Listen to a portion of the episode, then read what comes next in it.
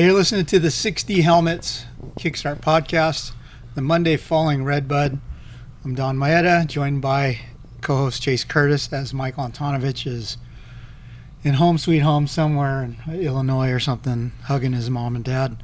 But we're, we're joined in house today by uh, the seven deuce deuce Adam Enticknap. So hey, buddy, yeah, thanks for coming what's down. up? Heck yeah, I'm stoked to be here.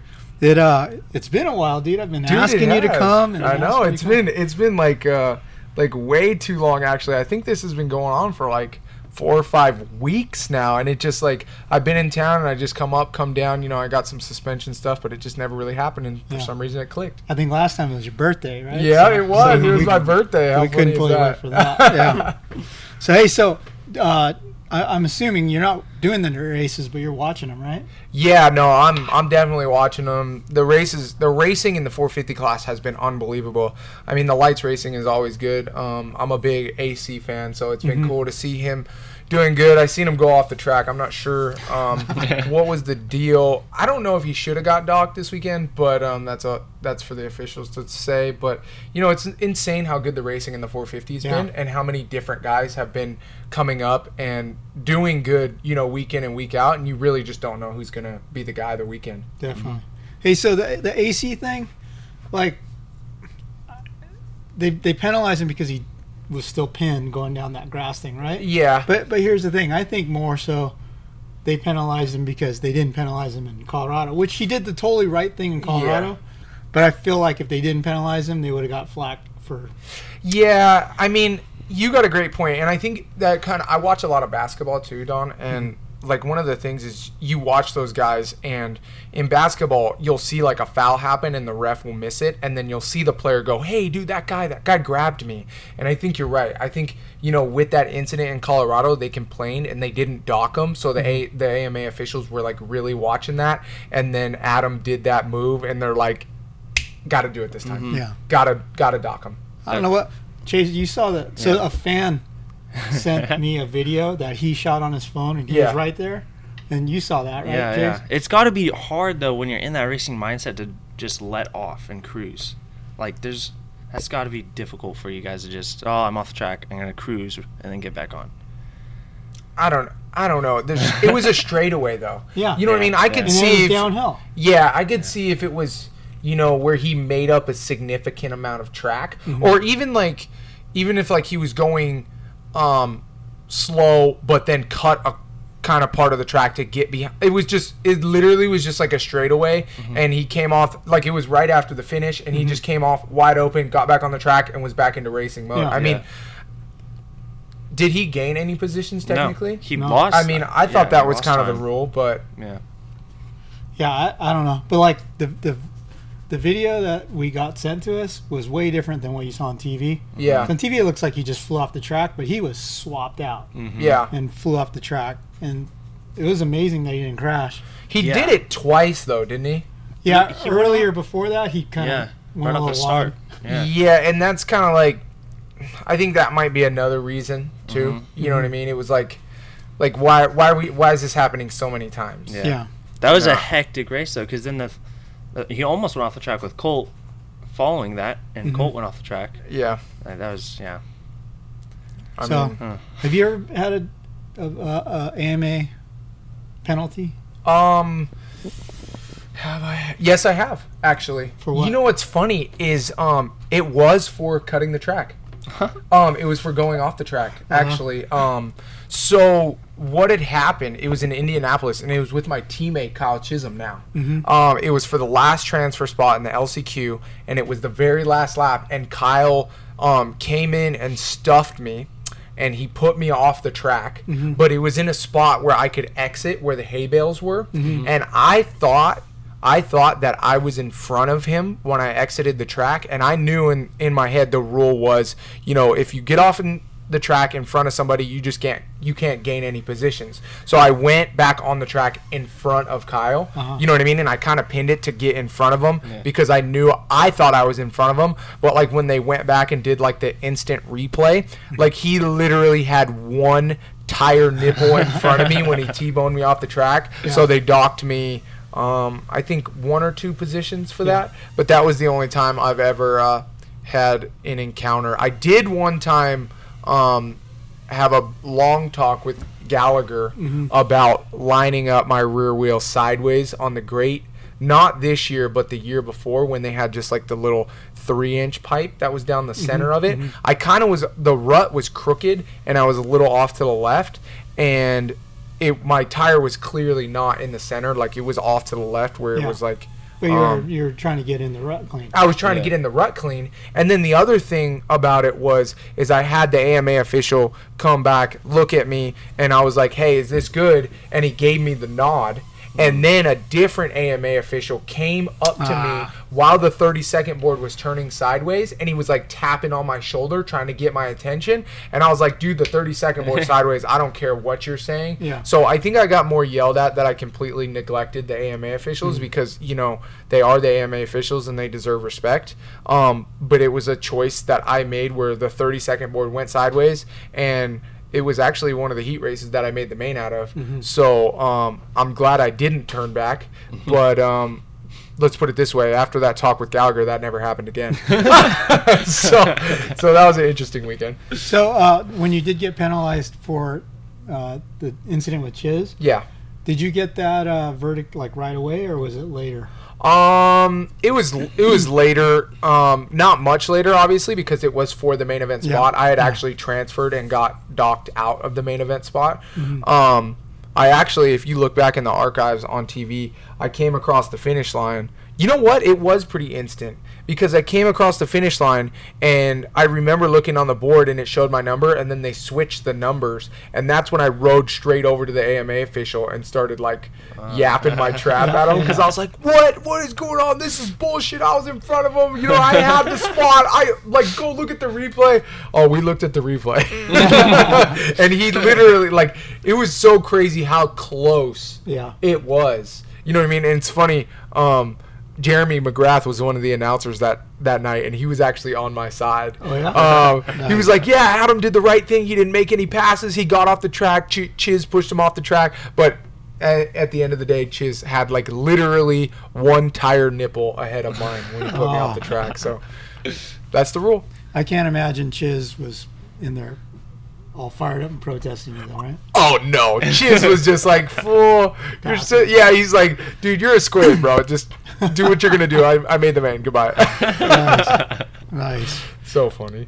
Okay, so getting back to Redbud, so AC, uh, even with that dock position, still rode well enough to get second overall. Yep.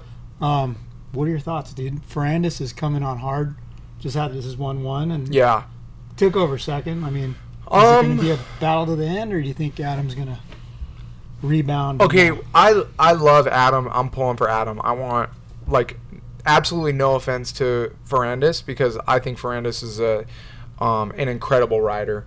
Uh, I think he has so much talent. He's very very fast on the motorcycle. Um, but I am a huge AC fan. I want to see AC win the championship, but um, you know with Ferrandis winning the Supercross championship in the manner that he did, you got to think there's a little bit of kryptonite going on on that end of it. Um, as far as the rest of the season goes, AC has a lot of work ahead of him. Um, I know AC has the speed, um, 100%. I think he- AC is the fastest 250 rider on the track right now. Um, best day to best day, period. Um, I think Ferrandis right now just caught a hot streak, though. I think that you're going to really have to watch out for what Ferrandis is doing and, um, you know, keep him in check mentally because I feel like once Ferrandis kind of gets on that roll, he's always been the guy to me that has been super, super fast but would crash. Yeah. You know, and then he hits the dirt and you're like, dang, that dude was going so fast, but he just hit the dirt again. Mm-hmm. You know, and right now, Ferrandis seems like he's in a part of his career where he's matured out of that stage and he's mm-hmm. trying to and he's catching his stride and Redbud Redbud looked like a big stride. Yeah. So what AC has to do is he's got to go Dungey, like 100% Dungey. He has to take everything that he knows, he has to put it aside. He has to put his ego aside. He has to put all of his nerves aside and say, you know what? This weekend, I'm going to do the absolute best I can.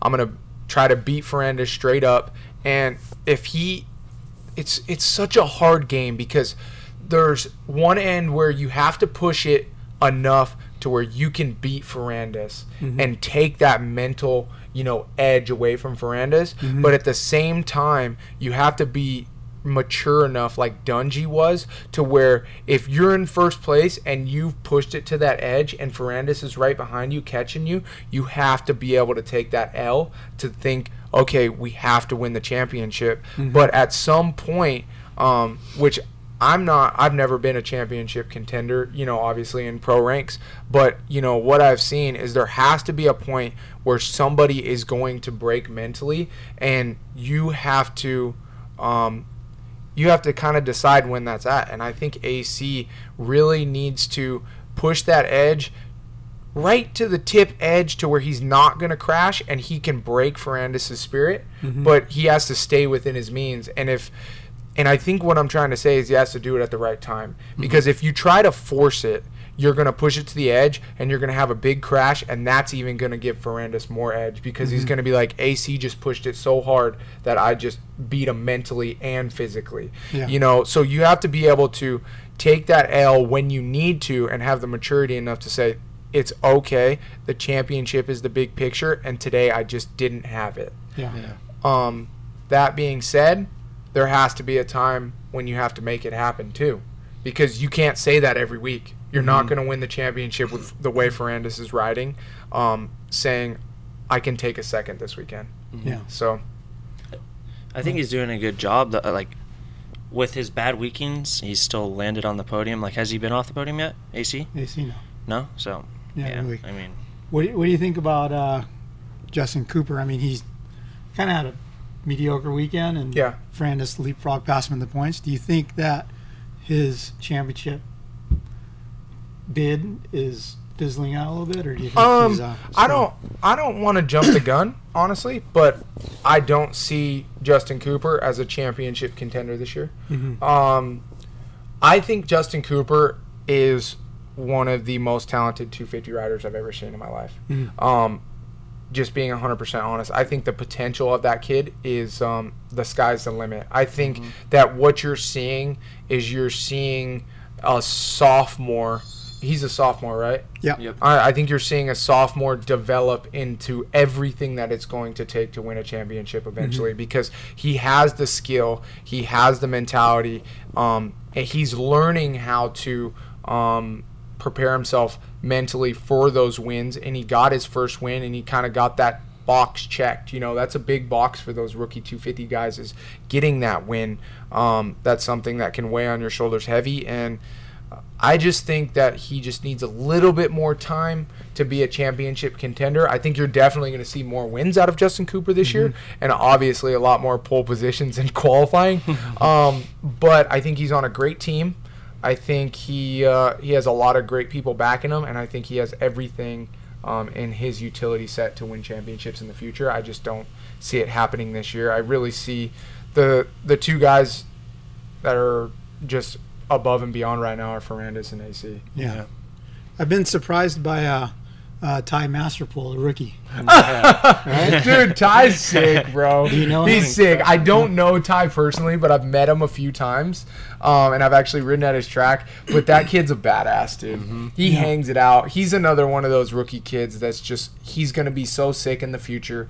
He's you know it's just so different because back in the day, dude, I remember when Barcia came in um, to his rookie season, and I think he like podiumed his first race at Glen Helen on a Geico bike. Mm-hmm. I can't remember, but you know, my point is that Masterpool is so young and so small. Yeah. You know, to Small. compete, yes, and small, and to compete with the guys like Adam Cianciarulo, like, dude, if you see AC with his shirt off, like, he's a full on man. Yeah. You know what I mean? And so is Ferrandis. Like, those dudes are men. Mm-hmm. You know, he's just, it's cool to see how badass that kid is this young Mm-hmm. with the little muscle he has. Because once he matures and becomes a man and grows into his body, that kid is just going to be insane, dude. Because Yeah. he's still racing the Redders, I think, right? Ty? Uh, I don't. I don't think so. No, No, Maybe he won't race He the won't. Redders, So is he going to No. do the full season with them? Yeah. Yeah. Because there's that rule now that the A guys can come up. Oh, really? Yeah, you like can do a Pierce couple was doing nationals, it, yeah. too. That's a Pierce. Yeah, I don't know why he would race Loretta's though, because what did he get this week in sixth? Yeah. Yeah. I mean, why would why are you gonna go to Loretta's after getting sixth at a pro Yeah. national? And then There's he no came for straight up that. from B, right? Yeah. He was B last year. Well, he's always been different because he's always kind of hung out back home. Like, Yeah. rarely did you see him out here with the rest of the team. Yeah, So, even like as far as amateur regionals, like you'd see him at like the big ones, but that was basically it. So he might have done an A race, but from what I know, I'm Mhm. pretty sure he went B to Yeah. Hangtown or whatever. yeah, Yeah. So sick. Pretty And very rarely do you see those kids do that and be successful. Like, right? Yeah. you know, Ty, I feel like Well, has Dungey did it. yeah, Dungey. Okay. But that's what I'm Yeah. saying. There you go. You know, a guy like Dungey did it. Yeah. Mm-hmm. I mean, damn, live up to the hype, right? Um, but yeah, no, it's just it's cool to see the young kids that like Ty be successful this young. Mhm. That's hard to do, especially at that maturity level and racing the guys he's racing. It's honestly, it's unbelievable. Yeah. Mhm. Hey, in the 450 class, why do you think Eli is so? Uh, it seems like he's more mentally strong than in Supercross. Because in Supercross, he's had some brain farts, right? Yeah. In Moto, he's like unbeatable.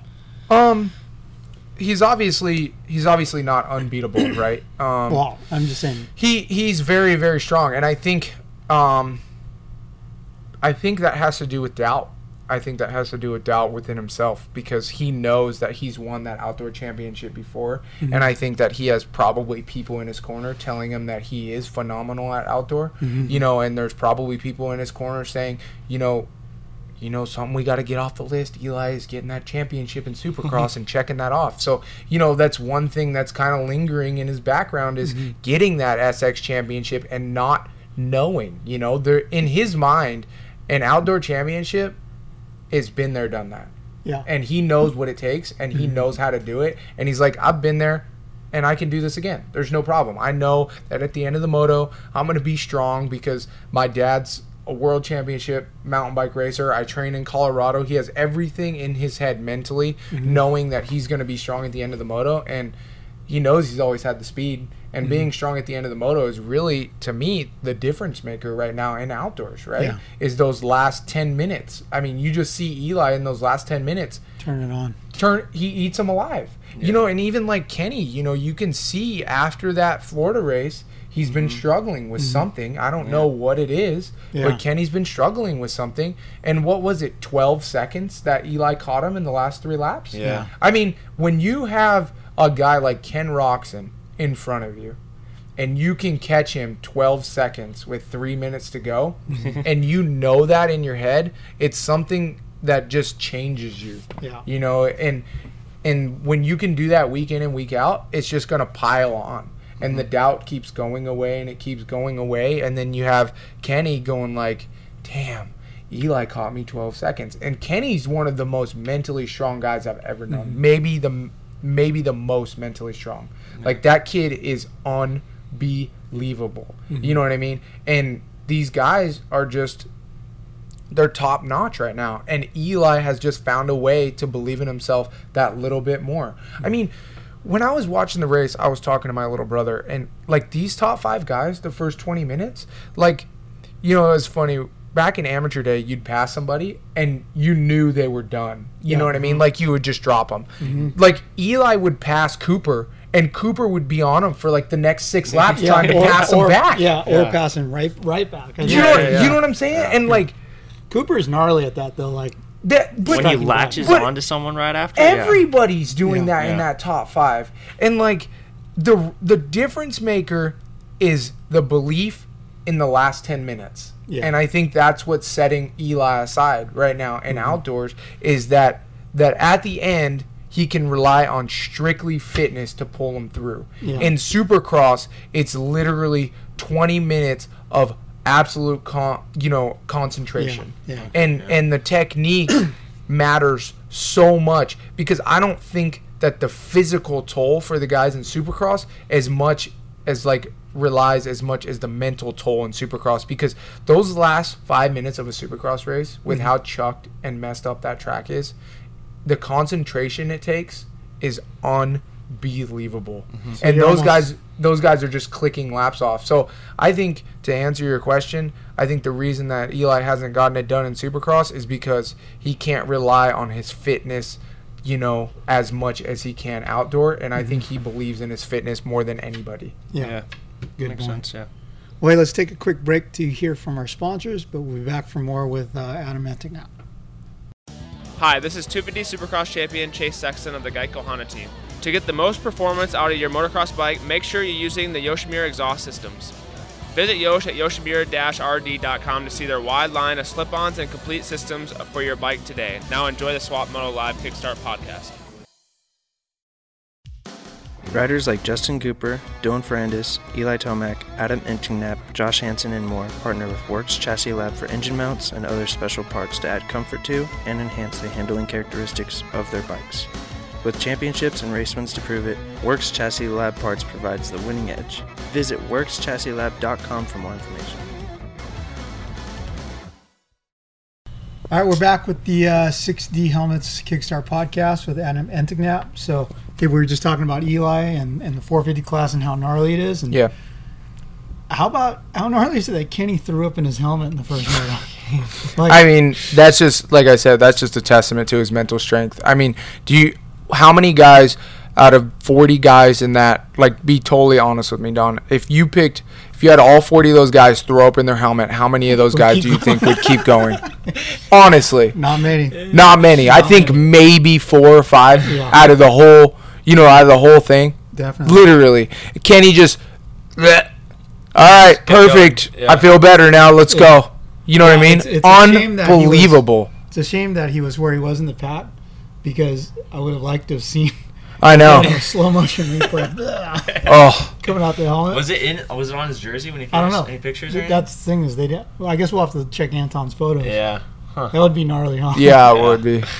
I'm just, I mean, for Kenny's sake, bro, I'm just glad they got that two week break. Yeah. And then, you know, Chase Sexton, too. yeah. Mm-hmm. I We don't- it's funny. We were talking about that uh, two weeks ago. Yeah. When Carson came in, we were talking about the heat exhaustion Yeah. because Cameron McAdoo lives with Carson Mumford, yeah. and so I was like, "How's how's McAdoo? Is he all wiped out?" And he's Yeah. like, "No." He's like, "All right." And I'm like, "Dude, when you get heat exhaustion like that, you don't just bounce back like that Yeah. like the next weekend, you know?" Yeah. So, um, for McAdoo to come back the way he did and still race and do Yeah. okay, like that was surprising. But mm-hmm. Sexton obviously cooked himself a little bit worse. Yeah. I mean, I don't know, dude. It's just weird, too, because I would have thought Sexton would have done better with the heat, considering that He he, lives in Florida. he yeah. lives Yeah. in Florida. Yeah, but Dahmer and I were actually just talking about this, and he made a good point. Like those guys, they're not giving their bodies time to rest throughout the week because they're Yeah. constantly riding in that heat. Yeah. Yeah. Whereas, like, I don't think like, I think I'm pretty sure I saw one of the TLD guys and one of the Yamaha guys didn't even ride this week, Mm. just because they're letting their body rest. So Yeah. yeah, it's got to be gnarly when you're riding in the heat constantly. It's funny too because that whole theory about you know everybody goes back to Florida to train and everything. Yeah, totally. You know, and star guys are here, and Dylan and Cooper are doing just fine. Yeah. Yeah, I mean, it's it's really, really just believing in your program. You know what I mean? I think you know one of the big things that I learned from Kenny, um, from training with him two years ago, is that you have to believe in what you're doing, whether it's right or wrong. And that's what Kenny was so good at. Is if he believed that he needed to do something, or he believed that he needed a certain something, he would just do it. You know what I mean? And and there's a there's a lot to say for that because sometimes you know um, you know sometimes eating a donut for breakfast the morning of race day isn't the right thing, but I guarantee you, if you believe that eating that one donut for breakfast that morning and you win every time, and you just mentally believe that, Yeah. that donut is going to make you win. But then again, for the guy who thinks that eating is absolutely everything for his program, if he went and had a donut for breakfast, he would probably do the worst he's ever done. Yeah. You know what I mean? So it's whatever, it's really whatever way you look at it and what way you can get it done. Mm-hmm. Did you bring up the donut as an example because Dahmer's sitting over there? I, did, I did it, but that's Yeah, he funny. Eats, he eats donuts between motos. Uh-huh. there you go. Come on. Flex on him, baby. Flex on him, baby. Seems to work out. But uh, all right, so the guy that's catching momentum in the two, 450 class is Marvin. Yes. Like Yeah. he's, I mean, he had that bad, bad luck crash where the bike was Yeah. pinning him down. Yep. And he's lucky he didn't get burned by the pipe, Yeah, right? how about him jumping right back up after that? I thought Yeah. he was hurt for sure, but he just jumped right up. Dude, flexibility, bro. he was doing the life Straight up. Like I, I'm falling and I can't get up. And then and then second moto, he was what a second faster than everybody else. Yeah. Two oh eight Yeah. fastest lap time. Just oh, gone. versus two oh nine three for Yeah. Tomac. Like Mhm. what? hmm What? I think. Uh, Watch out! you the, think? the Frenchmen are on fire.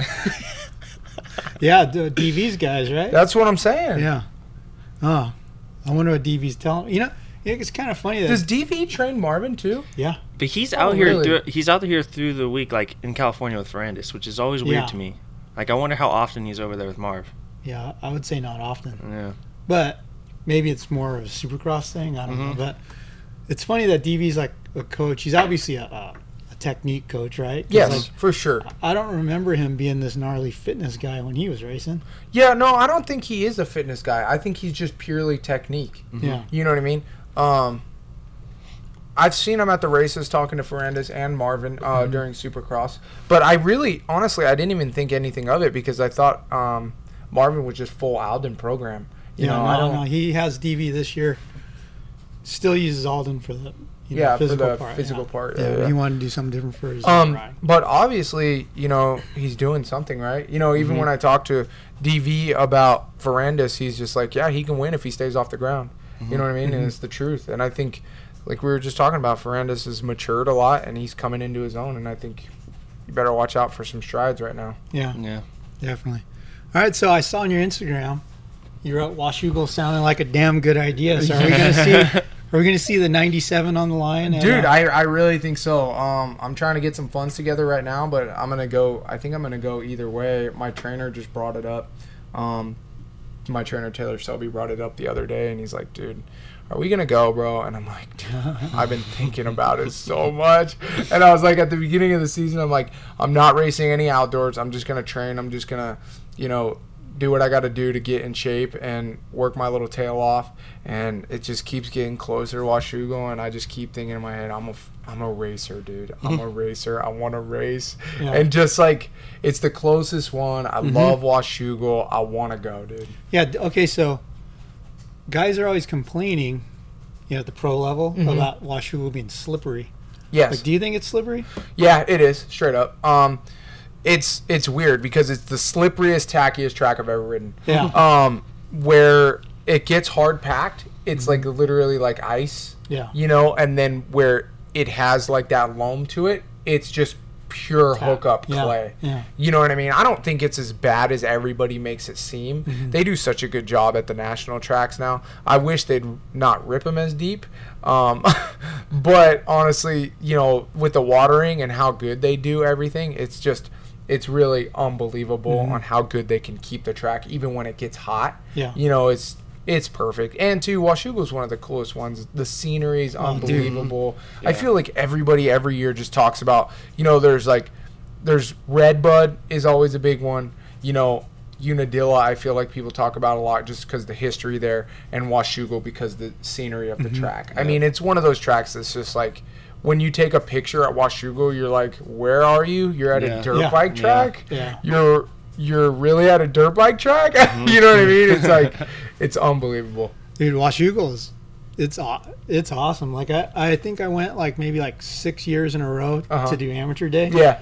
because uh, we had these friends, the Contreras brothers. They own DC Fab. Yeah, who for sure. Used to make the pro circuit stands. Yep. Yep. So they had a DC Fab semi because they had a car racing team. Sick. and so my brother and I and Rob Healy, formerly of N Style, Uh-huh. and all that whole crew, we'd load our bikes in and they'd drive them up, and we get to race amateur day, right? So sick. And so it's super fun. The thing that stood out to me about Washougal, and especially be tough for me now, is the in and out of the trees, the light to dark. Yeah. Yeah. I wouldn't be able to see now because I'm an old guy. Yeah. I think the biggest thing isn't the light to dark. Um, it definitely affects you though a lot, especially the biggest part where I have a hard time seeing is like before the finish line, you go, um, you do like, what is that like horseshoe thing at the top? What do they call that thing?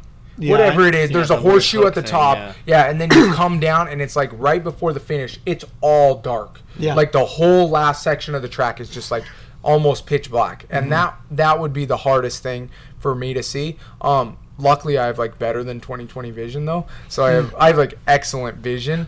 But the worst thing for me about Washougal is the roost because Oh, the the clay, uphill. the clay is so thick and tacky Yeah. that when it hits you, like like last year for instance, like I had welts up my whole all my arms and then like all the way down the side of my chest right here. I wore like a chest protector, but it really only goes to like your belly button Mm-hmm. and like the whole section of my stomach was bleeding, you know, from like little Jeez. tatter spots and then just all right here like blood marks. Like you Yeah. You know what I paintballing. mean? No, like maybe worse, maybe Yeah. a little bit Yeah. worse because it's like when you go up horsepower hill, Mm-hmm. it is so painful on the start if you're not in first, and Oh, I've yeah. never been in first on the start there, so it's been painful for me every year. But once you get going and you're racing, it's it's an unbelievable track. Just Yeah. the roof sucks. You know who's been in first at Washougal? Who? Wait, what kind of goggles you wear? X brand. Yeah, Rich Taylor. Oh, Oh. really? You you never seen that video? Oh, I'm gonna have to go Oh. check it out. Oh yeah. Really? Okay, so I think it was like 87, 87. Mhm. Um, the Boswell carburetors came out Yeah. and they were super gnarly. And I remember he was like, "Dude, I'm gonna whole shot this race because CR250 with Boswell." Come on. Dude, he led the whole first lap. And I remember he he said that if he was leading, he was gonna throw the fattest whip over the Chuck Sun jump. Dude, big fat whip. And then he like, I want to say he kind of like lost traction in a turn and looped out and ah. high sided and knocked himself out. No way. But yeah, that's you can find that on YouTube. That's my guy's claim to fame. Oh, dude. Well, he's done a lot more than that, but that was, but that was one of them for sure. That's RT, RT. I love that he you used the carburetor for the first time and just was so confident. Yeah. Coming back to that belief thing, Don. Yep. If you believe it, it's gonna happen. Hey, so you know Washougal? Did you know that in AMA amateur day racing, you're only allowed to do two classes? Isn't that weird? Right? Yeah. So, so you know, we go all the way to Washougal to go race, and I'd be looking forward to it for so long. yeah. So, a couple of years in a row, I'm like, ah, fuck this. I'm going to race on two.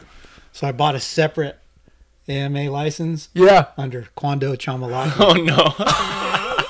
and I put my address as somewhere in the Philippines. No, you didn't. oh, dude, yeah. Oh, that's So sick. I raced four classes, like two as Kwando. I even had, I even had Kwando jerseys made up. It was sick. no, you Wow. didn't. Oh yeah. You had Kwando jerseys made my up. jerseys, Chamalaki, number ten. Chamalak. Oh my gosh. Pretty good. Oh, that is pretty good. Okay, so if you're uh, you're gonna show up at Washougal, um, I, I imagine you're still on the HEP Suzuki. Yep. So, uh, you know, obviously I cycle and hang out with Alex quite a bit. And I keep asking him, "Hey, are you on the team next year?" And he doesn't know, right? Yeah. And I'm like, "Well, why don't you know?" I mean, I told him because he's all insecure about it. Yeah, like, totally. If they were going to have that team, oh, and he's all, "There's a lot of good guys with no rides." Yeah. I'm like, "Yeah, but think about this." I go, "If you're a, a team of that level, what's more important, like results?" You know, potential like a little bit better than what you guys are doing, Yeah. or exposure. And I go, Yeah. I would say it's exposure and the reach and popularity that you have and Yeah. that he has make them more valuable than someone Yeah. a tick higher on the results chart.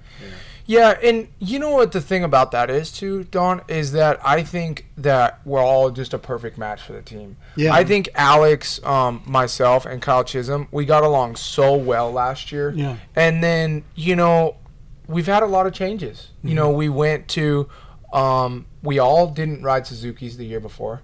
Um, we all didn't ride Ohlins the year before. Um, Kyle and Alex had the pleasure of riding Ohlins before that. You know what I mean? Like not last year, but Way before. you know, way before, before, but have yeah. touched the suspension. I, on the other hand, have never touched Ohlins. Um, I don't think you know any of us wore Thor. You know, um, we didn't wear six Ds.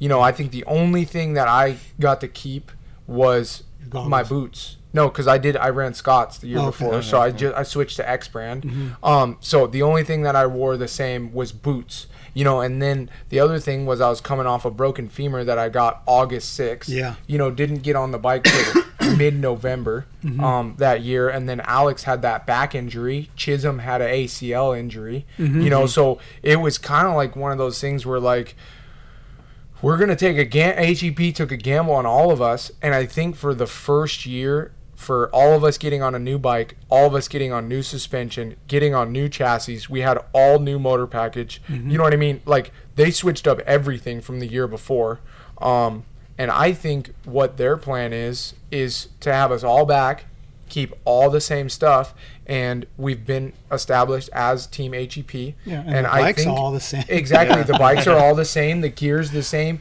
you know, the suspension's going to be the same, and I think, and we'll have the same, you know, suspension guy doing all of our stuff, and I think it's a really great idea for all of us to stay on the same Mm-hmm. Yeah, team and Yeah. and develop. And I I really truly think their plan that's their plan. Um, I've talked to Dustin and I've talked Mm-hmm. to the team um, the team and everybody seems on board to have the exact same guys next year. And I think what you're going to see um, is just an elevated year. And I think what's going to be so cool about it is it's going to be a testament on how great HEP is and how great all you know all the riders on the team are um, to see us go to that next level. You know, people don't realize how hard it is to just completely take everything new and try to put a team together. And and I know they were established a year before, but you know this year it was like a real team. Yeah. You know, they did everything. They had a lot of stuff in house. We got you know everything was dialed in, but it was just a first year deal. Mm-hmm. And now that we have And you guys were like changing motor Changed settings and pipes. Bro, like, exhaust at- at we changed Yeah, like E2. pipes A1. Yeah. You know what I mean? Like we changed pipes A1 to because we had to figure out how to pass sound and get everything dialed in. Mm-hmm. Yeah. So, you know, we had some kinks to work out and now that all those kinks are worked out and all we get to do is you know, we're already starting motor testing and, you know, mm-hmm. suspension testing and stuff like that for next year. I just I'm really looking forward to the opportunity to do it again and see what we can do next year because mm-hmm. I think it's going to be just that next level and it's going to make HEP and Suzuki look really good when we all just go up, mm-hmm. you Yeah. know. So I'm stoked. But I even like I only went to two or three races this past year. Uh-huh. But even just being around your guys' pit, like the the atmosphere and the environment are so positive. Like you guys just mesh well together. Dude, so. the fans. Yeah, the fans like Yeah. crazy. Yeah. Yeah, I mean, the it is definitely one of the benefits. I mean, we had like literally a line of fans every single Mhm. round, like a Al- full Alex says they're all there for you.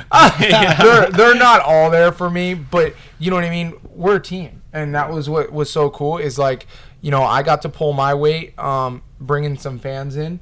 Um, you know Chisholm was really like our test guy. You know what I mean, and um, getting everything dialed in and kind of. He, he was like the mature one. You know what I mean. He was like the man No, of no, the no. team. But by the end of the season, he was talking shit. he was, but he You- was you- cool. He was yeah. comfy. He was you know what I mean? But like the cool thing about Chiz was like he got what needed to get done, Mm-hmm. done. And he could do that for us, and that experience that Chiz brought to the table Mm-hmm. was amazing. And then you had Alex, always the life of the party, and then stepped it up from his last year and Mm-hmm. was getting it done every single week in and week out and was consistent. You know, and now I think what they're thinking is if we can all just take that next step up, Yeah.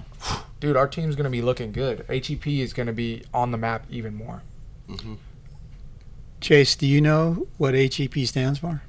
Isn't it? Isn't it a, a nut company or something? Well, it's, it's George Holland. Who's, who's the E? Um, and I'm, I'm gonna hack it. It's Enzeriac, or it's really really close. I have Okay. it's Billy. But, Okay. Um, and then Pipes. Yeah, so Dustin Pipes is owner. Uh-huh. Or it's his dad? Or- Um, kind of. I think it's a little bit of joint. Um, Dustin does all the work for the team. He's Yeah. the manager. He gets all the sponsors. Um, I think Aaron helps out. Um, but Dustin's really he's putting in the work. Okay. What I want to know is why isn't a bigger deal made about George Holland being a part, Yeah. part owner? Do you know who George Holland is? I know who he is because I've heard the stories when you first found out that was what HEP was about. yeah, like yeah. Holland was 125 national champion a couple times in the Yeah. in the mid to late 80s, right? Uh-huh. Uh, Yep. Team Honda and Absolutely. dude, it's funny. It's my so in '88, I got an RM250, Uh huh. and Rossi was uh, uh, Suzuki was using KYB at the time, so Uh-huh. Rossi was heavily involved with Suzuki, Yeah. and he got me one of George Holland's helmets. Yeah. It was like a Arai helmet, the two piece one. Yep. And it was painted by Serrano. It was Mhm. so sick. It was blue and yellow. And Serrano was the guy that would paint the sponsors' logos on the visor Yeah. instead of putting sticker on clear Totally. coating. Yeah, yeah. So it was like a uh, yellow and blue Arai helmet and had Wow. a Fox logo on it and everything. Totally. And Rossi got it for me, and I like went out and bought Fox gear and all that stuff just so I could match the helmet. Yeah, But- totally. yeah, I used to ride in George Holland's helmet. It Wow. was pretty cool. But but uh, so does George come to the races at all, or is Um, he just an investor? To be honest, I don't think I've seen him once. Like I think him? he's been to the races, but Yeah. I've like not really. Like I I talk to Billy all the time. Uh-huh. Like Billy's super cool dude. Been over to his house. You know, we we went to like a pool party after in Vegas. We're Mm-hmm. gonna do you know July third party. Freaking, he's super super involved. Super Mhm. cool guy. But I don't really know George that Yeah. much. That's crazy because he was he was like the quiet dude when he was racing. You know, like I mean, he was he won his championships and he just retired, and then Mhm. you never saw him again. Yeah. You know, and like Just went Yeah. into doing Yeah, the 'cause- almond thing, bro. yeah, because like Making money. because uh, HEP helped Talon previously, right? Yeah. Yep. Talon LaFontaine, before, our yeah. jazz rider. And he was telling me it's this guy that used to race or something. I'm like, Come on, Talon. Yeah, I'm like, who a guy guys? that used to race. yeah, some guy. Dude, Holland's a legend. yeah, right. Like And I'm I all- knew exactly who it was. You know what I'm saying? Yeah, yeah. And so he told me that I'm like, oh, dude. And so like, I kept going by Talon's truck at the Supercrosses. This was before the HEP year. Yeah. Yeah, what was it? He was in that. He was in that like uh, toy hauler. Yeah. yeah. But anyway, I kept. Is George Holland here? Yeah. because I wanted to meet him, but Yep. never saw him. Yeah. So like, do you guys get like almonds? In Oh yeah. Oh yeah. they send you almonds, Oh yeah. They don't send us almonds. They just have almonds on the rig all the time. but it's not. That's not nut up, right? That's sep- no, yeah. no, that's a totally different thing. Nut up is like a, um, kind of, like they're their own thing. Yeah. Yeah. Um, What's George's- Holland, Holland, and um, Billy, they are nut distributors. Mhm. So they don't. I don't know if necessarily like their Ch- big Chase is deal. a nut distributor We're- we're in Southern. California. oh shit. Okay. Well, yeah, they um they package the nuts and they get them to the places to sell them to the Uh-huh. companies to bag them. Cool. You know That's what I mean? rad. That's rad.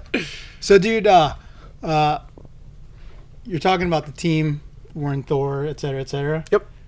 So I know you and Alex are in the 6Ds. Yep. What is Chiz wearing?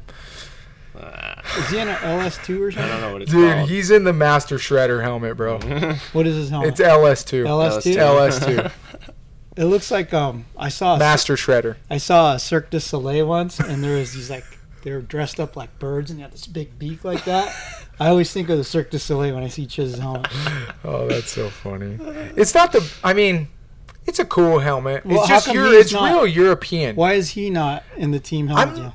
I don't. Because he was last minute He already had that. Yeah. I I think so. I Is that think the it was kind of. replica? I it kind of is honestly. Is I it? think that was his deal. You know what I mean? Like, I don't know. I love the 6Ds though. Yeah. I mean, the fit is really unbelievable. I think the only the only thing that I don't like about the fit is that it kind of like when you pull it over the top of your head, it squeezes a little bit, but hmm. it makes up for it when you put the helmet on. Like hmm. I've never had any helmet fit on my head that good. yeah, hmm. that's nice. Like literally, like it's so weird how like good it sits on your head. Mm-hmm. Yeah, it's it's you gotta if you haven't tried one, like for all you people that haven't tried one, just go to the dealership and just put it on. Mm-hmm. It's just so weird how good it fits on your head and how comfy it is. Yeah, I was just picking that one up to bring it over here, and I thought just because all the protection it have, it'd be a heavy helmet, but it's actually Yeah. pretty light. Yeah, um, I don't really honestly. I know people care about like how heavy they are. Yeah. Um, not particularly the 6D, but like how heavy helmets are in general. Dude, but I've when a helmet's really too light, that. I'm kind of scared of it. Really? I've never really I've never really noticed like the weight of a Yeah. helmet on my head. No, like, But I got a big uh, head and neck too, so But like, uh, well, I won't name any names, but like, there's some of the European helmets yeah. with the big vents. They're so Mhm. light. Yeah, It feels like you No, have a mountain is- bike helmet it on. is a kind of little scary, out a little bit. for but- sure. Yeah. No, I think. uh Hey, hey, so we're we're mountain biking later today. Yes. Are you? Do you wear a 6D trail Absol- helmet? A hundred percent. And you know what's so funny is they didn't let me down on the fit on that either. Yeah. You got to try the dang helmet. I promise you, like if you put one of these on, you'll be like, this is the best fitting helmet I've ever had. Yeah, Is the the, mountain bike one's actually pretty good. That's Yeah. why I was jumping so soon because I was confident.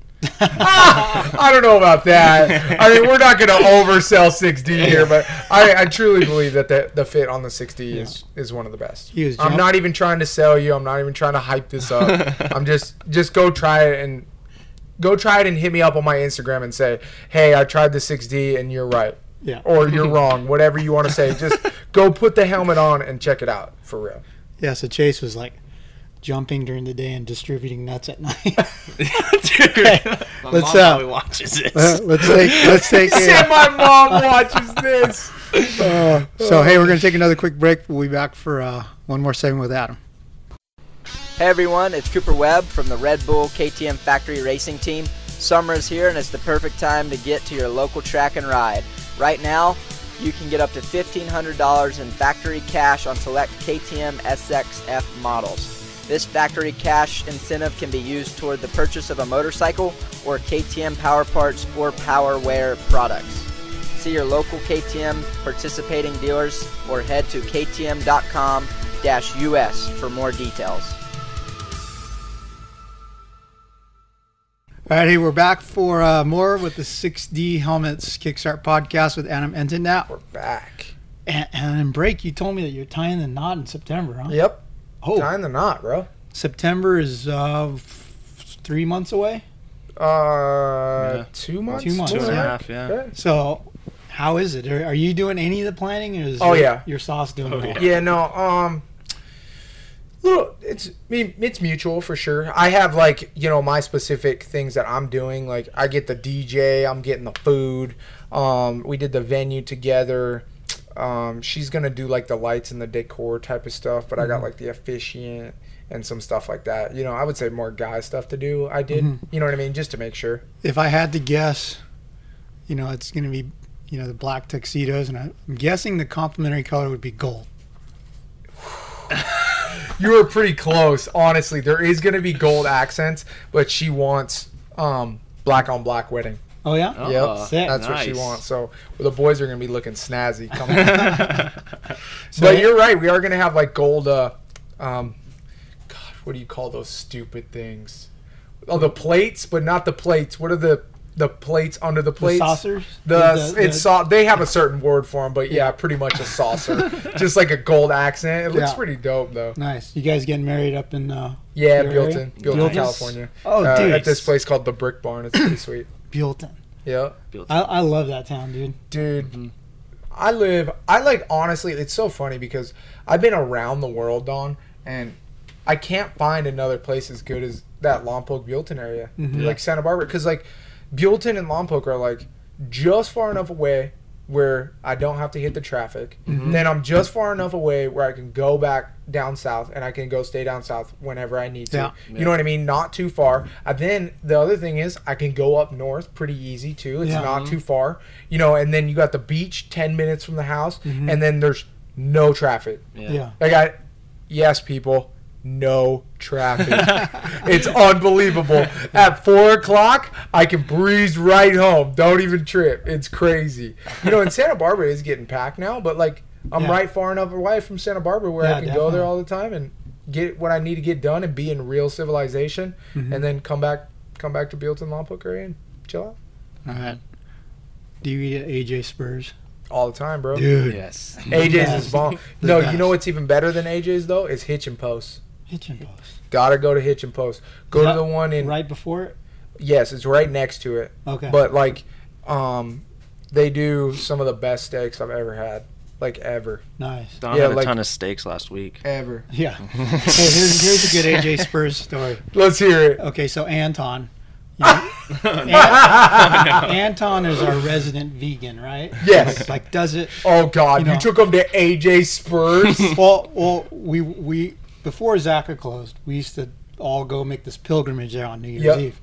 We'd ride, and then New Year's Eve we'd go to AJ Spurs and, Yep. and have dinner. Yep. I mean, dude, he could have got salad. There's a lot of salad, vegetable dish options there, right? yeah, but AJ, it's like Okay, you know- but but wait, Go ahead. the dude goes from being a moral vegan Like, does it for for ethics, right? Yeah, totally.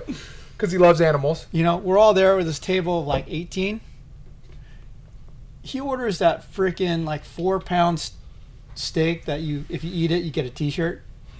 What's it called? The, Gambler. Gambler, yeah. yeah, Dahmer and, and Anton or the Gambler. And I'm like, dude, are you serious? You ordered the Gambler? He's all, I just, I just gotta do it, right? That that's what he says. He pounds the whole thing, right? Anton. Anton ate the whole oh. Gambler. No, he didn't. Did Wow. Did you take a video? Dude, I'll show you a picture on my phone of you with him with the steak. He looks like Rick Astley more than ever. He's like got his knife and fork and he's all, all happy. He ate the whole thing, right? Ate the gambler. Yeah. And I'm like, dude, your poo's gonna be like toothpaste for like four months. Yeah, straight up. Yeah, because you don't eat meat. Yeah. Okay, about a month and a half later, he's he goes to a Morrissey concert, right? Yeah. But he goes by himself. Uh huh. It's like his wife didn't want to go, Yeah, so yeah. he likes Morrissey Uh-huh. enough to go to a concert by himself. Wow. okay. And I get this call. I'm I'm fast asleep. I get this call Yeah. at 12, 12, 15 or something. I'm like, hello. It's like, hey, it's Anton. I, I, I might need you to pick me up. They, they might not let me go by myself.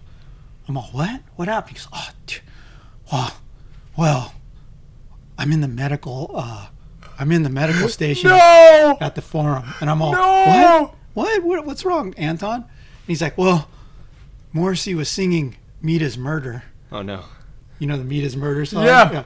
So they're singing "Meat Is Murder" and they're playing the video on the screen of all the chickens getting their heads cut off and the and the cows getting killed all inhumanely. And he goes, and I started thinking about that big steak that I ate on New Year's. And then I started thinking about my dog and how much I love him and how I'd hate for anything to happen to him. And I fainted. No way. Yeah. And he hit his head. Oh shit! he hit his head on the concrete floor and got a concussion. Dude, that's why they call us the gambler, bro. it's a gamble, dude. He lost that. Get, Oh, he did. He didn't roll a seven, did he? Yeah. Oh, son of bitch. That's a snake eyes if I've ever seen it.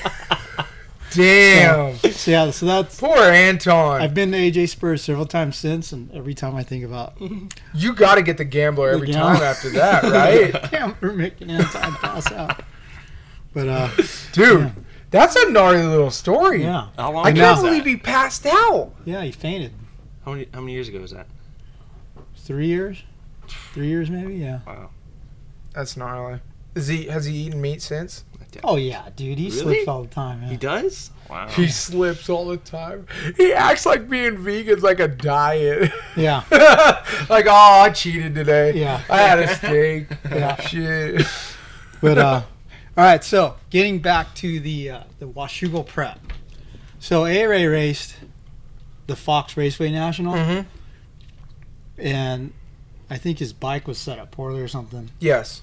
Um, will you put more testing time into getting your bike set up Oh for yeah, this? for sure. I mean, you're obviously riding moto right now, Yes. so you, you Um, should have your bike set up. Yeah, no, I've already talked to Clark, um, talked to the Owens boys. We're gonna try to test all this week, and then I'm even gonna try to test later next week and get the, you know, get the suspension just dialed in. It was just so close after Supercross, and we didn't kind of.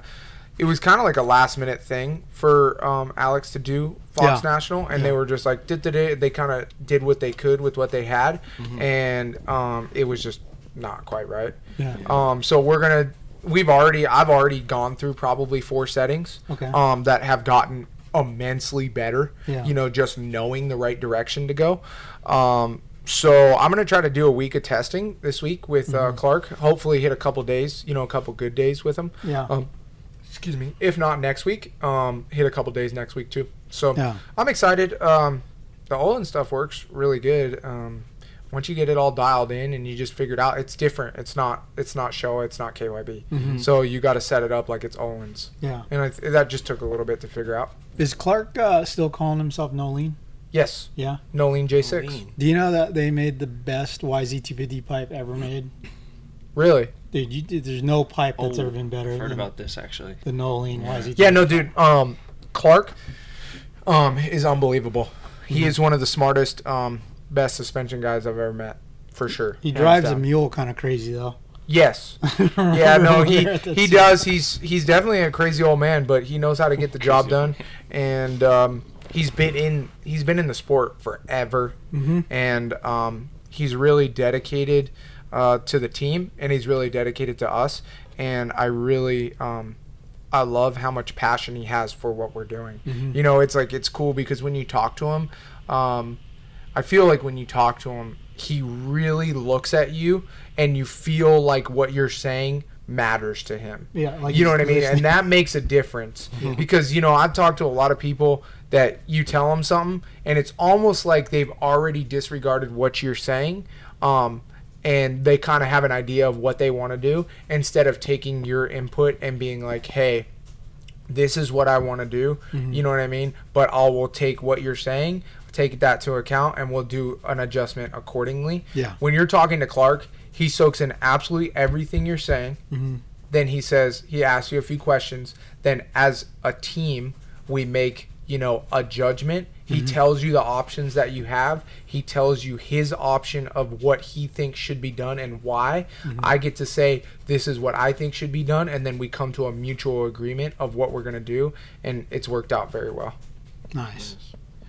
What uh, what's the hardest thing about setting up a bike for you?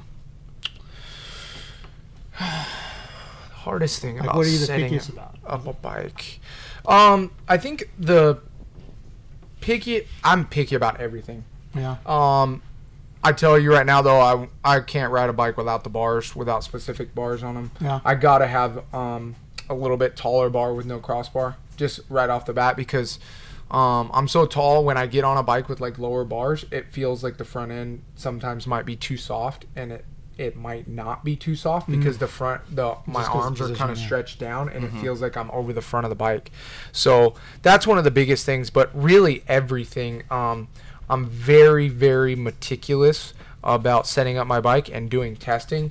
Um, I like to um, test one thing, uh, test the thing that we were testing before, and then go back and test it again, and then test the thing we were testing before, and then go back and test it again, just to really make sure. Yeah. And then another thing, um, Scott Bennett taught me, um, the guys from Showa, is that you know you can't do two laps. You know you can't just go make a decision real quick. Mm-hmm. You got to really ride a bike, and I think I think that's um, something that people don't do often enough. Yeah, we see a lot of guys go out and test something for like a half lap or one Yeah. lap. Yeah. Like remember, like Chase and I went to Carson's place up in the high desert. And the Yeah. Geico team was testing, Yeah. and like I was trying to shoot pictures of Christian. He was like one lap. Yeah. half You lap. get like a jump and then you go back in. Yeah. yeah. Yeah, and you know, and the thing about it is the um, you you ride something and you as a rider you kind of know what's good and what's bad. So there's been some times where I get on the bike and I ride it and I'm like, wow, that was a bad setting. you know what I mean? Um, but like for for instance, this weekend I was testing out a Castillo's and I had a suspension setting, and I got back on the track and I was like, oh, this is worse. But I did, you know, a 20 minute moto on it, and I was like, you know what, this feels worse, but I'm gonna do a 20 minute moto and um, just work it out. I'm gonna ride it. I'm gonna make it work. I'm gonna see what I have to do to make this setting work. Then I went back and I was like, okay, I think that's worse. And I went back and I turned my clickers back to where they were, and I went back out, and I was like, instantly felt like I had more traction on the original setting, but then I was like, hmm, this was really good in these spots. Oh, yeah. You know what I mean? And I was like, so if I really like this, you know, maybe I can do this, this, and this to kind of get that happy medium of where, you know, original and the second setting that I had. Because it was so good in some of the corners where it was stuck on the original setting, and then it was so good through some of the kickers on the mm. second setting. I mm-hmm. was like, holy crap. Okay i definitely need a little bit more than that because i noticed where i could keep my momentum up and change those lines a little bit better with the second setting over the original setting. Mm-hmm. And then obviously the original setting had its perks too. Yeah. but you just got to put more time and and more thought into what you're doing and really analyze is this better or is this worse? And mm-hmm. where is it worse and where is it better? Because you can toss something out that mm-hmm. could lead you to going the right direction. Yeah. You know, sometimes it's not about just going from bad to really good because nowadays, um, if I can make up a half a second, I get the five spots that I need to be in the main event every mm-hmm. single night. Mm-hmm. You know what I mean? So I'm not looking for a magic cure because that's just it's not going to happen. There is no magic cure for a dirt bike. There's little strides, and each time you make a little stride forward, you're going to get a little better, and you're going to find that direction that you want to go. Mm-hmm. So don't just ace shit real quick. Yeah. Put the time in, put the work in. you know, great things come with hard work. Yeah. Is it harder for you to set up a bike for Supercross or outdoors? Neither, they're the same. Same. um it's it's just time you know it's uh, and and being on a new bike you know you got you have a full you have a whole new base you know what i mean so that's been tough too you know you got to figure out how to ride the bike fast first of all and then where you need it to do certain things. You know with my honda i kind of knew that pretty good. I knew i knew mm-hmm. it like the back of my hand. I knew what base was and i knew which direction i wanted to go. With the suzuki you know we kind of had to figure out where the base was and then find the mm-hmm. direction we wanted to go. And i think we did you know, by the end of the season, find a really good direction, and mm-hmm. it's cool that we get to kind of keep going with that. Yeah. Was the uh was the two lit bike was that a Honda or was that a Suzuki? No comment. No comment. no, no, it was a Honda. It was a Honda. And, and is that bike on display somewhere or was it? Um, no, So- it's actually not. It was Honda's bike, and uh, I gave it back to him. But I do have, the seat. I have the seat, and I have every single part to um, make that bike if I ever wanted to. Again. Ah. So it's pretty cool, because you know all that stuff was so one off. Yeah. and Honda was kind of like, you know, we just want it back original. If you want to take all the parts off of it, cool. They were really stoked on that project, which was. Yeah. cool. Um, but um, it was that was such a cool little experience for me, dude. The whole my bike's too lit Yeah. program was fun, and it's cool that it's just you know it's cool that you're asking me that if it was a Honda or Suzuki, and Yeah, I think that's what's so great about it is um that's why I made the song is because Yeah. anybody's bike can be too lit, and that's Mhm. what was so cool about it is it's not when I'm singing the song I wanted people to sing it intentionally to sing ain't nobody's bike as tight as mine because it's not so much that my bike was the coolest bike in the world Yeah. it's that no matter what you have or what you like ride on a bike. Yeah. your bike's too lit bro Sometimes when I see a cool bike now and I think, oh, that bike's sick, that song instantly gets so sweet that's awesome Yeah, it's funny. Uh, our our test rider and his dad are in your video. Cody Whitsett and John. Oh, yeah, yeah, yeah. Oh, that's so awesome. Dude, that was such a fun day, bro. When we had all the kids and all the parents and all that stuff at Milestone and I like sent out that mass text and everybody showed up. I mean, that was just it was unbelievable, dude. It was so surreal. So sick. I can't wait for the next project. We're working on something big right now. It's awesome. Yeah. Yeah.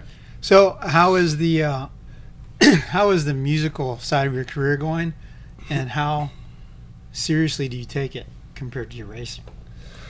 You know what's so funny is like I don't um I haven't taken it seriously at all really. I just did it as like a hobby, but now um there's been some steps that I can't really talk about um that happened in Nashville um Oh, that are going to be I think a big game changer. Um I think we'll be kind of exploiting what's going on in about the next month, I would say um, if everything goes accordingly, which um, it did go accordingly. I just flew back to Nashville um, about a week and a half ago and was there for three days um, doing some stuff with those guys. And I'm just really excited for the future. And I think what's so cool about music is it's just I think it's going to elevate my whole goals ever since I've gotten into this sport is to elevate my career and this sport. And I think with what I'm doing with the music and the writing, I think with what I just did in Nashville and the song that's coming on, um, I think it could be something that could not only grow my career and my brand, but HEP and Supercross as a whole. Um, if it goes the way I think it's going to go, and I have some backers that are behind me um, with this new song that have some pretty big power. So, um, just fingers crossed. Yeah. you know, and hopefully we can we can make Supercross a better place. yeah, yeah, You know what I because mean? you're bringing people from like that are into music into the sport. Like I know kids I went to high school with Yeah. that heard the Two Lit song and like, dude, I want to ride. So I went out bought that's that's what I'm saying. Honda or something, That's what I'm saying. yeah, yeah. So I mean, it's just sick, dude. Mhm. And that's what I've always wanted to do. You know, Mm-hmm. it's it's unbelievable how much music touches people because Mm-hmm. you know not everybody can go um, buy a dirt bike. Mm-hmm. Not everybody can go to Milestone and ride on a Wednesday. Not everybody can go to Supercross or even buy a Supercross ticket. You know, but everybody can buy a 99 cent song and Yeah. jam it in their truck and pretend that their bicycle's too lit and put some fake Louis V stickers on Yeah. it. You know what I mean? And cruise down the thing thinking they're the dopest dude on the block. You know what I mean? Singing my bike's too lit. Yeah. And that's really what it's about. It's not because my bike had a Louis Vuitton seat or gold little Louis Vuitton things or gold rims, whatever, carbon tips on my pipes. It's about having thinking that you got the sickest bike and having Yeah. fun. Yeah. Wait, let's take one more break, and then uh, we, we can't clip it off here. We gotta talk about this, you know? But uh, we'll be back with more with Adam. Cool. In 2013, 6D Helmets forever changed the way we think about motorcycle safety helmets. With its patented omnidirectional suspension system to help absorb rotational impacts, the original ATR-1 helmet swept through the industry and was received with open arms by riders and racers alike. The new 6D ATR-2 and ATR-2 Youth are even better than the original and carry a limited three-year warranty and a unique technology that allows the helmet to be rebuilt after most crashes. Visit 6dhelmets.com for more info. All right, welcome back to the Kickstart podcast presented by 6D Helmets. We have Adam Enticknap in the house. And, dude, why don't you have, like, some AKA name? Like I do, aka Seven Deuce Deuce. Oh, okay. Well, Right? well, I mean, or no, is that my Deuce just Deuce, real name? That's just your real name. yeah, It's yeah, yeah. I think I, the- I think I haven't like Ralph calls me Seven Deuce Deuce on TV. Oh, Yeah. You know what I mean? Like he doesn't even totally say Adam mainstream now. now, so it's it's hundred percent mainstream. That's my real name. I'm probably gonna get it legally changed like Ocho Cinco did, but whatever. That's another story. Okay, so did I hear correctly that you also, like, can sing real well? Like, not just rap, but, like, you're a country singer, too? Um, Oh, Oh, that, oh, that, oh. we're oh, we're oh. working we're working on a project right now. Okay. Ash- We're working on something um that's gonna be big. Hmm. I think it's gonna it's gonna be real big. I can't I can't I wish I could give more details Yeah. and I'm so excited about it. I want to let the genie out the bottle, but I promised to people and I've kind of you know what I mean? It's one of those things that there could be some singing, there could be some excellent stuff and some professional production in the Yeah. future that's on another level. You uh, you you need to get in the top fifteen in points so that you could get your own song played in opening ceremony. I that's in oh man, I want to it's I can't oh, I'm We're gonna like, we're gonna hold on. We're gonna hold on just for a minute. Okay. All right. All right. So then I have a request slash goal for you. Okay. The next rap song you write, Yeah. you need to throw in some line about being a nut distributor. Oh, oh, that's gonna have to be one of those explicit rap songs for Yeah. sure. That's not- you could be talking about almonds. Yeah, yeah, yeah. You know, Yeah, that's what metaphors. we're talking about. Metaphors. yeah. Metaphors. Definitely, Yeah, definitely. yeah, yeah. All right, so in the break, I was talking to you about like we were at Zaca Station one day. My wife and I were together, and we were, you were I think we were both in our cars, and you were leaving. And we rolled the window down. I was like, "Hey, hey!" hey. I go, "This guy raps really well. Watch." I'm like, hey, do me a freestyle, and you spit out some lines, and it made this impact on her because she knew who you were today Yeah. because totally. of that. So we're putting you on the spot right now. Oh, Oh, jeez. Come on, just go a couple lines. I don't even. What do you guys want me Well, to? I don't know. I don't know. Um, Like, like, are you are you good at just freestyling, making shit up, or I, I am, but like I cuss a lot when I freestyle because cuss words rhyme so good. yeah, For real though, like suck and duck and It, it really does. You know what I mean? Because you can really say you can really say whatever you want, um, and just end it with the last word. I mean, obviously the complexity of a rhyme consists of you know front rhymes, rear rhymes, triplets. You know, there's so many different ways to rhyme, and then there's so many different words that rhyme. If you really want to get nitty gritty, you can. Um, sometimes simplicity is best, but um, sometimes people like a little, little bit of complexity. You know what I, mean? dude, all this front, rear, middle rhyme stuff. That, that, Ah! that that's just blowing. mind. I mean, you. It's just it's all the way you put your words together, and I think that's what's so cool about um, hip hop and rapping is that it's you. You know what I mean? You can mm-hmm. do it the way you want it. Eminem made his own, you know, made his own way, and all these new kids on the block with their new school rap, they've made their own way too. Mm-hmm. And um, the greatest thing about music is if you make it good, it's undeniable. Mm-hmm. So it doesn't matter if you're you know, not saying anything. If you make it good and you make it sound good and it's truly you, then most of the time it will rise and people will hear it. And I Yeah. think that's one of the greatest things about music. And that's what's so cool about um, rapping about dirt bikes is that I feel like I have transcended a little bit through regular people rapping about dirt bikes because I believe that the music that I've done about dirt bikes isn't cheesy and I think it's original and I think that it's believable in a sense that you know when people hear it they're not like oh this dude's this dude's fake he don't even ride you know what I oh, mean he is a poser you know what I mean they're instead of thinking about what I'm saying and trying to decide if it's true or not. I think mm-hmm. they're just listening to the music mm-hmm. and they're like, dude, this dude really does love his carbon fiber PC pipes. You know what I mean? It's just like it's. I think it's just very original, and I try to keep um, keep it to myself and mm-hmm. being true. If there was a rap battle between you and Nate Adams, what would the outcome be? Does he still do it? Yeah, I don't think Um, he does anymore. I don't think he does, but um, somebody hit him up on Twitter and they said he said he would do a song with me. So I'd be I'd be stoked to do a song Yeah. with him. Um, I've just got so much stuff going on. Yeah. You know, I got like fifty or sixty songs just chilling right now that are on hold because we got something else going on. So, um, That secret thing. yeah, Secret thing. um, the secret thing. So we're trying to kind of figure out. Um, God, I want to talk. it's, we're just trying to figure out direction and what we're gonna do. So um, it's coming up all quick, and there's a lot of music on the way for everybody. And I think people are gonna be blown away with how good it is. I think people are gonna be like, "Damn, Seven Deuce Deuce is the real deal." so just stream it. That's all I can say. Just stream it. So the reason that I asked you to uh, work a rhyme into the, nut distributor is that because one of the highlights for me, I, I, was, I was in a Nate Adams song. Oh, were you really? Well, I wasn't in it, but he, he's the line was, and he said my name wrong. It's Maeda, but he said Mieta. Mieda's in the backyard snapping digi pics of me. Oh! I'm a nice guy, so I let him do it for free. Oh! See, that's dope though. But that's what's I mean, that's what's so cool about, you know, rapping is like half the time you can say the words so janky Yeah. and people are like, ah, whatever, it rhymes. Yeah. You know what I mean? As long as it sounds cool, it's all good.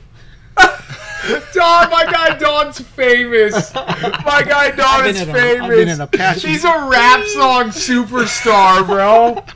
Oh, shout out Nate Adams for that one, baby. Come on. So come on, you gotta hook up. You gotta hook, hook up uh, our boy Chase. All right, all right. The nuts. Yeah. the nut cashews. So, do we just want Chase specifically in a rap No. song, or do we just want Probably not his the name. nickname? Huh?